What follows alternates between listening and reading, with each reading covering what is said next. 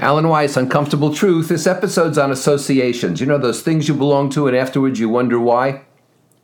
I think sometimes that intelligence is in inverse proportion to size. Two people could do great things. The Wright brothers, Laurel and Hardy, Gilbert and Sullivan, Lunt and Fontaine. But once you get beyond two people, a committee is like a trainable imbecile. Very hard to get a lot of productive work done. And something as large as Congress, 535 people? Well, 99% of all associations I've encountered are poorly run. That's right, 99% are poorly run. The best people in the associations, that is, the best people who are members of the association, really don't have the time to take on leadership roles. They're running successful businesses, successful practices, successful enterprises. So they don't become the leaders. Usually, people with a lot of time on their hands, if you know what I mean, become the leaders. Is that always true? No, I said 99% of the time. Hell, I was president of the New England Speakers Association, but then again, I'm in the 1%. And so you wind up with mediocrity. The person I succeeded as president of the New England Speakers Association had never given a professional speech. He was never paid to make a speech. And so I wouldn't consider that the right person at the right time.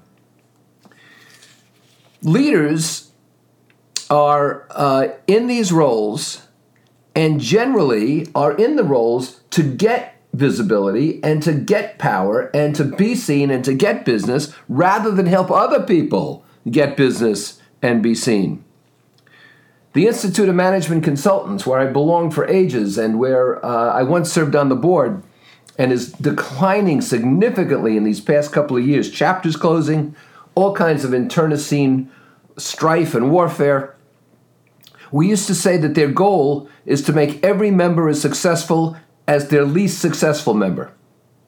There seems to be an immune system, a rejection of great talent and great success because no one wants to say that someone's doing better than they are.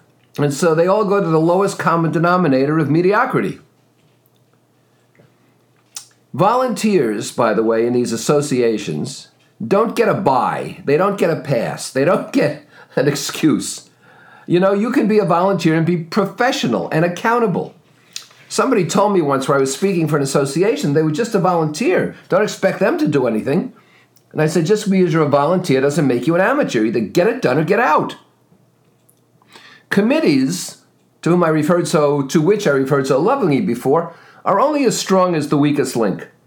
Only as strong as that person who doesn't want to cooperate, doesn't want to collaborate, doesn't want to share. I was on a board of a shelter for battered women. About 12 board members. And the chair changed, and the next chair happened to be a lawyer. And it was about my fourth or fifth meeting, I guess. We met once a quarter. And I learned during this meeting that one of the women who was a board member was trying to sell something to the association, to the shelter for battered women. And I said to her, you can't sell something, your services, to the board here. It's unethical. You're a board member. And she looked at the attorney, the board chair, and the board attorney said to me, why do you think we're on this board? We're on this board to bring business to our respective companies. After all, we serve for free. And I said, if that's your philosophy, I resign right now. And the guy next to me stood up and said, I resign. And the two of us walked out. And I'm sure the rest of them, the other 10, went on selling their services like that. To call it unethical is to be light. To call it amateurish is to be serious. Association management tends to look out for self-interest, not members.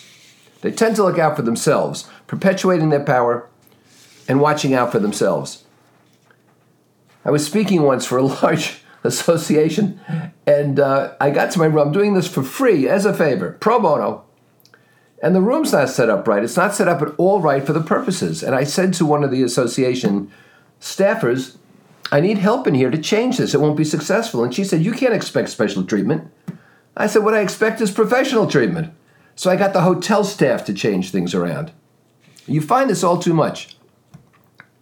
There was a guy named Devaney who stole from me. This went to the Legal Beagles, and he had a cease and desist. And he took whole sections of my website and of my collateral material and so forth and so on, and reprinted them verbatim, and just used his name instead of mine. He had all kinds of excuses. My lawyer said it was the worst case of plagiarism he had ever seen. And so he belonged to three associations, all of which he was either president of or president-elect of. Can you imagine? And so I went to the Institute of Management Consultants, the aforementioned Institute of Management Consultants, and they acted nobly. They threw him out immediately. They saw the evidence. I showed them the court document, the legal documents. They threw him out immediately. Grounds for expulsion. I went to the National Speakers Association chapter, and they hemmed and hawed. And I finally went to the board. I was not on it. And I read them the Riot Act. And I said, I'm successful and powerful. If he can do this to me, he can do it to you. Is this really what you want for your membership to have to undergo with him as a parasite stealing their stuff? And so they decided to kick him out. And then I went to the American Society of Training and Development at the time, ASTD, where he was president-elect or president. And I said to them in their chapter, look what happened here. And they said, well, it's none of our business. You know, Chris is our guy. He's our president. So I went to the National in Washington, the National organization, and they said the most remarkable thing. Well, we have aspirational ethics, but we don't enforce them. Can you imagine? We have aspirational ethics, we don't enforce them. In other words, criminals are fine. Commit a crime, you're fine. If you don't choose our aspirations, you might have different aspirations. You can't make this stuff up. Associations tend to live on smile sheets and tasks. You know, how we doing? Give us a rating, and we'll put out a monthly magazine, and we'll have an annual convention, and that's it. But not better business for the members. Conventions and magazines are inputs, they're tasks, they're activities. But what about the average member's business increasing? That's not what they're about. The default for associations is tactical. It's not strategic. You know, instead of worrying about how to raise money for their cause, whether it's a disease or a charity or an arts group or whatever. Instead, the board spends time arguing about whether they should serve chicken or veal at the dinner, which is none of their business. It says an incestuous elitism at work. An incestuous elitism. You know, you go to these association meetings and people have 10, 14 initials after their names. Alphabet soup of initials. They have name badges in different colors, which explains their longevity or their rank or whether they can walk on water. They have ribbons trailing down their chests as to how many special merit badges they have.